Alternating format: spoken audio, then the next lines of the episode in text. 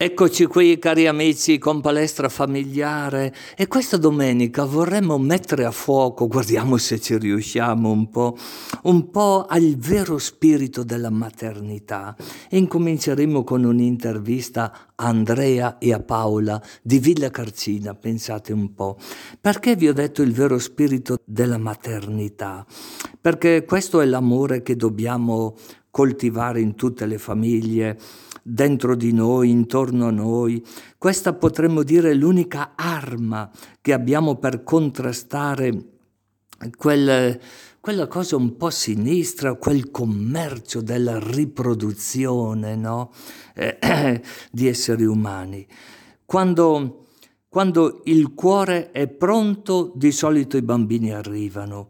Basta essere disponibili ad accoglierli senza come possiamo dire, senza pedigree eh, genetici, senza garanzie ereditarie, senza la certezza che diventino mh, mm, come da ordinazione no? dei geni, dei geni della matematica dei novelli Mozart cose di questo genere. Ascoltiamo invece la viva voce di una famiglia che eh, ci aiuterà davvero a scoprire come le cose della vita sono le nostre cose. Cari amici, buonissima domenica. Oggi abbiamo con noi una famiglia, una famiglia eh, mi sembra di Villa, Villa quanto? Villa Carcina a Cogozzo. Villa Carcina Cogozzo, gente buona da quelle parti? Sì, abbastanza. Abbastanza. E voi cosa siete? Una coppia, un matrimonio? Siete sposati? Il tuo nome innanzitutto? Allora, ciao, io sono Andrea, ho 37 anni, sono sposato con Paola da quasi 12 anni. Da quasi 12 anni. Paola, è vero quello che abbiamo appena ascoltato, che siete sposati da 12 anni? Sì, siamo sposati a, do- a, gennaio, saranno 12 anni e siamo prima stati fidanzati 7 anni. 7 anni? Allora vi siete conosciuti bene? Sì, molto. E ricordate dove vi siete, dove vi siete incontrati la prima volta? È difficile la domanda, no? In parrocchia, la Santissima Trinità. A, dove a Brescia? Brescia. A Brescia, ho capito. E se ho capito bene, state aspettando un bambino? Sì, una bambina, si chiamerà Agnese. Agnese, Agnese. E quando, quando sarà pronta, diciamo così? Dovrebbe nascere oggi, ma... Oggi? Sì, ancora si fa attendere. Si fa attendere.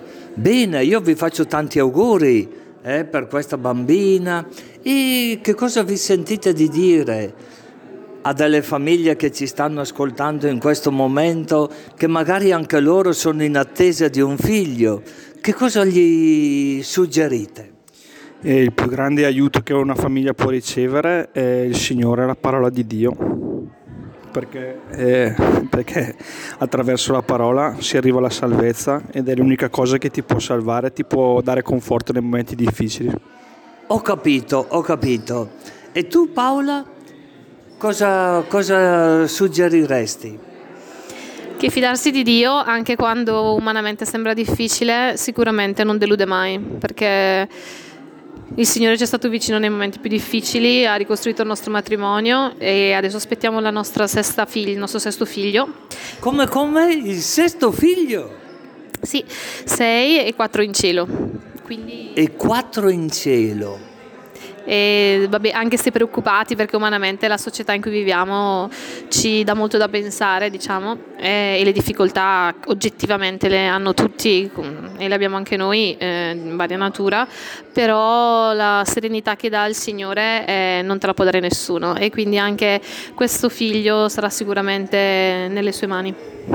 Benissimo, benissimo. Vi sentite di dare una benedizione a tutte le famiglie che ci stanno ascoltando, in modo particolare a chi magari ha dei dubbi, ha dei problemi, delle circostanze particolari nella loro vita? Eh, nelle difficoltà, eh, l'unico aiuto serio che ho ricevuto è stato proprio nel Signore, perché il Signore non ti giudica, non ti non ti punta il dito, ti ama sempre così come sei E io questo è quello che auguro che ogni famiglia possa sperimentare nella propria vita, perché con i figli è sempre difficile, sempre sentirsi inadatti no? nel ruolo che, che, ricopri di padre o di, o di madre, perché ogni figlio è a sé stante, ogni figlio ha le sue difficoltà, ogni figlio ha le sue richieste, le sue pretese, però ecco, diciamo che nel Signore c'è la risposta a tutto. Ho capito, grazie, grazie. E tu Paola, cosa ti senti di dire? L'apertura alla vita è un grande dono, vissuto nel, alla luce del Signore e quindi vi auguro auguro a tutti, anche a tutte le coppie che stanno aspettando magari un figlio, davvero di, eh, di sentirsi di affidarlo a lui e, mm, e vivere sereni in questa vocazione di genitore che è un dono del Signore. Bene, auguroni, auguroni eh, a tutti voi e benvenuta a questa bambina che si chiamerà Agnese. Agnese, buona domenica, buona domenica. Forse, cari amici, qualcuno di voi avrà ascoltato quello che ha detto il Papa Francesco, no? In riferimento alla giornata degli anziani, che gli sta molto a cuore, dove ha detto una cosa interessantissima. Una cosa sono i piani assistenziali, un'altra cosa sono i piani esistenziali. Che interessante questo aspetto, no?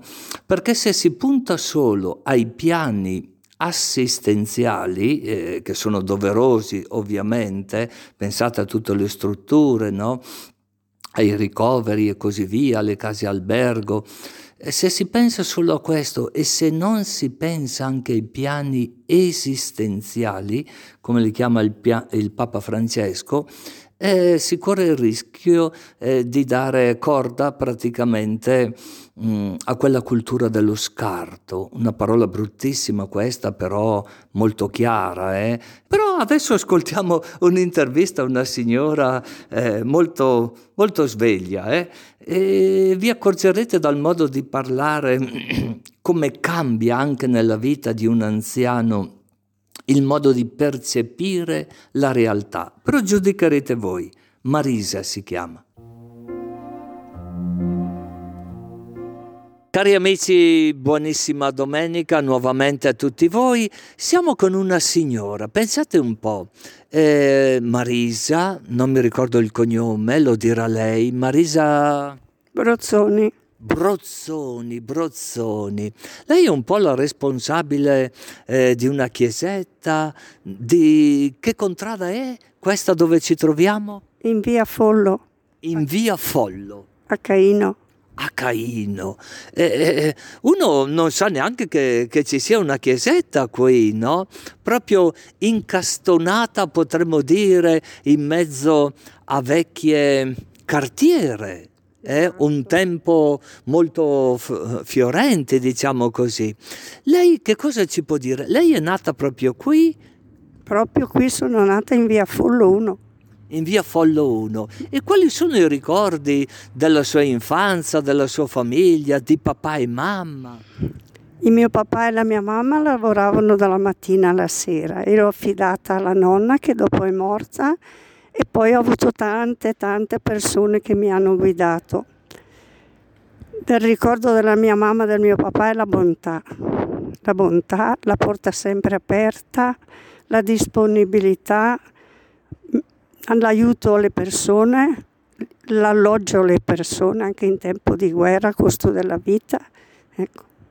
Ah, non è poca cosa quello che hai detto, ma questi sono, sono, valori grandissimi. E come li porta nella sua vita al giorno d'oggi questi valori che ha ricevuto? Io cerco di non imitare, neanche riesco a imitare e portare avanti quello che mi hanno insegnato. E che cos'è che ti hanno insegnato che ancora oggi tu ritieni valido al 100%? La porta aperta per tutti e la disponibilità. Ma allora lei è in sintonia col Papa Francesco quando dice che deve essere una chiesa aperta, in uscita. Ecco, lui usa questa parola, in uscita. Una, una, una, chiesa in uscita. Mia mamma delle volte, poverina, no, lavorava anche la domenica e non poteva frequentare tanto la parrocchia, però è andata tante volte a fare l'aiuto al, al parroco e nelle feste. Ho capito, ho capito. E ascolti un po', e lei è un po' il custode di questa chiesetta, non è semplicemente la sacrestana, per così dire, lei è custode anche delle persone, perché se ha vissuto questa esperienza di porta aperta è proprio perché il suo cuore è capace di accogliere tutte le persone. Sì, è vero, purtroppo, però tutte queste persone non ci sono più, ci sono solo ricordi. Eh? E così si dà quello, se viene una persona che bussa alla porta, bisogna stare attenti a non aprire perché ci sono problemi, però si apre la finestra. Come, come, come mi faccia capire perché apre alle finestre? Perché col giorno d'oggi non si sa chi ti si presenta, essendo qui un po' sola, un po' sola perché dopo sono sempre anche in compagnia delle volte, però apro la finestra. E, e, dopo, e dopo, cosa fa quando apre la finestra? Parlo, vedo con, e faccio quello che devo fare. E cos'è che deve fare? Ma dipende, se ho poco, se ho tanto, se ho fame, se è una mela o qualche cosa anche di così. Ho capito, ho capito. Diciamo che è diventata un po', sì. un po diffidente. Più che altro adesso si ha paura, ecco, più che altro non si sa la, chi bussa alla tua porta e se posso aprire in sicurezza e, se invece è tutt'altro, ecco. Allora diciamo che lei vo- vive la virtù della prudenza, non, non, della, non della, cattiveria d'animo. No, no, no, è la prudenza per i tempi che corrono, basta. E, e questa prudenza, tu pensi che ce l'hanno le mamme verso i loro figli? Anche le mamme di oggi insegnano questa prudenza verso gli altri? Ma la disponibilità va con la prudenza, assieme, bisogna stare attenti, però bisogna essere disponibili, insomma. Ecco, io penso così, anche i ragazzi devono uscire, però stare attenti. Stare attenti. Perciò lei che cosa consiglierebbe? Che cosa consiglierebbe ai giovinetti e ai ragazzi di oggi? Di mantenere le distanze con gli altri o così di lanciarsi subito a capofitto? No? l'amicizia, la gioventù, la spensieratezza, è giusto che la vivano bene, però con prudenza, ecco. Ho capito, ho capito. Va bene, io la ringrazio e avanti, avanti e avanti con tante belle cose. Grazie, buonasera. Adesso, cari amici, prima di dare la parola a un padre componiano, padre Mario Fugazza, che ci darà anche la benedizione, voglio che ascoltiate con molto interesse quello che ci manda Margherita, Margherita Lorenzi da Maclodio, molto interessante, una riflessione molto profonda sul tema adole- de- dell'adolescenza in genere, no? perché come sapete mh, mm, giovani adolescenti senza anima, mh, mm, senza coscienza tante volte, senza la consapevolezza della realtà nella quale siamo immersi, che in fondo questa realtà ci rende unici sulla terra, no? La nostra civiltà non può fare altro che seguire il destino di quella fiaba, la ricordate, no? Il, il destino di quei topi di Emmeline, eh, che inebettiti dal suadente motivetto di quella musica sono miseramente negati nel fiume. Ecco, noi non vogliamo questo, perciò ringrazio infinitamente a Margherita per quello che ci ha mandato. Tre regole d'oro con i figli adolescenti. Ascolto, linguaggio adeguato e tempo. Prima domanda. È più difficile comunicare oggi rispetto al passato? Oggi gli strumenti digitali e i ritmi di vita impongono un'attenzione maggiore. In questo senso noi adulti non possiamo permetterci di non sapere le cose. Se amiamo i nostri figli, dobbiamo amare anche il loro mondo. La rete è come una stanza nuova della casa in cui non possiamo lasciare i figli sempre soli. Occorre lasciare la porta un po' aperta per sapere cosa fanno i ragazzi ed esserci quando magari hanno bisogno di un abbraccio. Perché è difficile comunicare con un adolescente? Risponde Rosy Russo, autrice del manifesto della comunicazione non ostile e mamma di quattro figli che ha scritto, chi lo dici? Consigli e strategie per comunicare con rispetto, edito da Erickson. Dice, da un lato è normale perché i ragazzi devono affermare il proprio io. C'è chi dice che durante l'adolescenza si rinasce. Certamente si cerca un proprio modo di comunicare. Quello che avviene fra adulti e adolescenti è uno scontro generazionale. A rendere più difficile le cose però c'è la rete. E quali sono le regole d'oro per comunicare con un adolescente? La prima è sapere ascoltare, essere attenti a capire il mondo in cui vive, che vuol dire prestare attenzione a quello che dicono gli amici, interessarsi a quello che fa, capire in che contesto vive fuori casa poi è importante scegliere le parole e il linguaggio. A volte un messaggio o un emoticon valgono più di un discorso.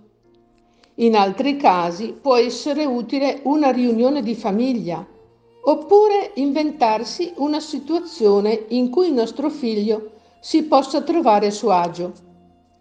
È necessario anche studiare per capire il linguaggio dei giovani e i loro interessi senza essere considerati dei boomer. Infine, occorre trovare il tempo nelle nostre vite frenetiche per stare insieme e quando ci sono dobbiamo esserci al 100%. Quali sono gli errori che gli adolescenti devono evitare? Non devono sottovalutare la privacy, devono prestare attenzione a quello che condividono. Per esempio, se adesso sei innamorato e condividere una foto ti può far piacere, devi pensare che domani tutto può cambiare e quella immagine può diventare un'arma se finisce nelle mani sbagliate. Vietato quindi essere superficiali quando si postano i contenuti. Occorre sempre pensarci bene e riflettere su quello che sente l'altro. In una chat ci sono tante persone e può capitare anche il bullo di turno che mette in atto aggressioni che possono portare a conseguenze anche gravi. Ci sono ragazzi che smettono di mangiare o di andare a scuola. Ricordiamo tre regole d'oro con i figli adolescenti, ascolto, linguaggio adeguato e tempo.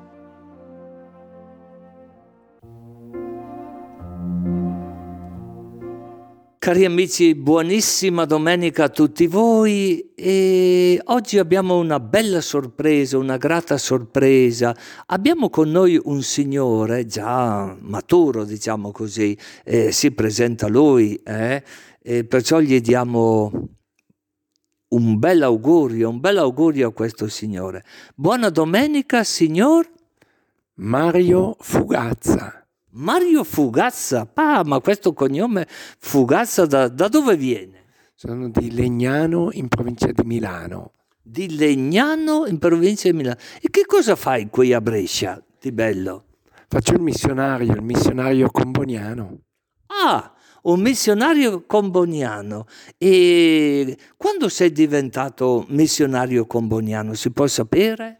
Certo, allora prima di tutto ho 62 anni e sono missionario da, eh, da quando avevo 7 no, sette anni no, da quando avevo 14 anni, ma a sette anni è lì che ho avuto la prima ispirazione. Praticamente hai compiuto il passo a 14 anni, se ho capito bene? Beh, il passo l'ho compiuto un po' più in là perché a 14 anni sono entrato in seminario, ma i dubbi, le incertezze, la fatica, la lontananza da casa mi mettevano sempre un po' indeciso.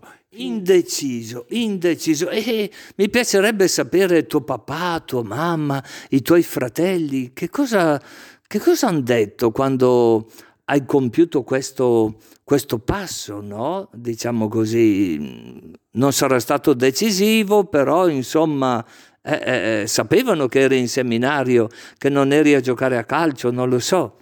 Beh, a calcio si giocava tanto anche in seminario. Ah sì? Ah, ho capito. Mamma aveva ha, avuto un fratello missionario comboniano, perciò la vocazione missionaria e lo spirito del Comboni eh, abitava a casa nostra. Si respirava in famiglia lo spirito del Comboni e se uno ti chiedesse qual è lo spirito del Comboni, di Daniele Comboni, no? che a Limone del Garda c'è la casa eh, natale, no? se ricordo bene, anche un museo molto bello che si può visitare. E proprio in questi giorni noi celebriamo la nascita al cielo del Comboni, 10 ottobre eh, 1881 lui moriva a Khartoum, perciò celebriamo la nostra festa. A Khartoum, Khartoum è in Africa se non mi sbaglio, no? In Africa, nel, sud, Sudan, nel nord Sudan. Nel nord del Sudan, è una terra molto particolare. E tu hai altri fratelli di sangue, fratelli, sorelle? Certamente, ho due sorelle più grandi e un fratello più piccolo e loro mi dicevano ma hai voglia di ritornare nel seminario? Quando mi vedevano sabato pomeriggio eh, un po' intristito perché lasciare la famiglia, gli amici, il tuo ambiente è sempre stato un poco difficoltoso. Ecco. E poi volevo rispondere alla domanda un po' del, eh, sul carisma del Comboni. Noi Comboni riteniamo Africa, eh, che oggi si direbbe Afriche, è un po' la, la terra e la, la, sposa ecco, che Comboni come missionario ha sposato e poi tutte quelle situazioni di Africa. Infatti dicevo che ormai è quasi più facile essere missionari in Africa che in Europa. Oh, santo cielo benedetto, com'è questa storia? Innanzitutto mi incuriosisce quello che sta dialogando con noi è un padre, pensate un po' comboniano. Forse voi avete presente a Brescia, lì verso Porta Venezia, che c'è una parrocchia comboniana. Lui attualmente eh, si trova qui e dalla sua famiglia, dalle sue sorelle, dalla mamma che aveva un altro e, e, praticamente per lui è stato quasi, non so se naturale, entrare nella famiglia dei comboniani, dei comboniani. Poi ci sta dicendo che non si dice più l'Africa, ma le Afriche. Eh, cos'è questa? Ci sono più Afriche nella stessa Africa? Com'è la storia? Beh, ma è come i popoli in Europa, non c'è un'unica Europa e lo vediamo, ma ci sono più anime. Alla stessa maniera in Africa sono, c'è l'Africa francofona, l'Africa anglofona, l'Africa australe, Centrafrica e ci sono diverse anime che fanno, non sempre riescono a formare un'unità e ad affrontare insieme i problemi e le sfide di questi tempi. Ecco. Perfetto, perfetto. Ascolta un po', pensando un po' alla tua adolescenza, quando hai compiuto il primo passo, se oggi un giovinetto, un adolescente, eh, gli venisse in mente o sente il desiderio di entrare nella famiglia comboniana, qual è il passo che dovrebbe dare secondo te? Allora, prima di tutto eh, il passo di, eh, di riflettere e pregarci su tanto e bene, nel senso che eh, naturalmente il pensiero del, dell'essere missionario viene da fuori, non è un, un, desiderio che uno si trova dentro, anche se può esserci una, una passione all'aiutare, a, al conoscere altri popoli o essere eh, servizievole ecco, ad accogliere le difficoltà, però ecco è sempre Dio che chiama e perciò ecco ci si mette davanti a Dio questo Dio e poi si cerca intorno se ci sono delle, delle figure di missionari che possono eh, consigliare, ascoltare e aiutare a fare un discernimento. Ecco. Un discernimento, ma questa parola la usa sempre il Papa Francesco che deve fare discernimento. Perciò a un giovinetto che sente da fuori, come dici tu, questo desiderio, dovrebbe trovare delle figure significative di missionari e fare questo cammino di discernimento. E un adulto? È una persona sposata che già ha figli? Come potrebbe avvicinarsi alla famiglia comboniana? Eh, fate dei ritiri, fate degli incontri? Allora, sì, ogni comunità ha una, eh, un, un'animazione eh, in mezzo agli adulti, al, ai laici, un'animazione che sia animazione missionaria, che vuol dire coinvolgere e far conoscere lo spirito del Comboni che non è proprietà dei comboniani ma che è uno spirito, un carisma per tutti i laici, per tutti i cristiani e, e, con loro si trova una collaborazione. Noi per esempio qua a Brescia portiamo avanti i giovedì della missione, portiamo avanti Afro Bricks che sono delle serate di animazione eh, dove le seconde generazioni, i figli degli immigrati sono coinvolti. Eh, da, per parte mia eh, faccio, eh, organizzo insieme a un gruppo di giovani le serate di arte migrante, che sono delle serate molto belle, spontanee, dove chiunque può partecipare e, e vivere una serata alternativa. E questo sarebbero i giovedì, i giovedì dell'anno. Eh?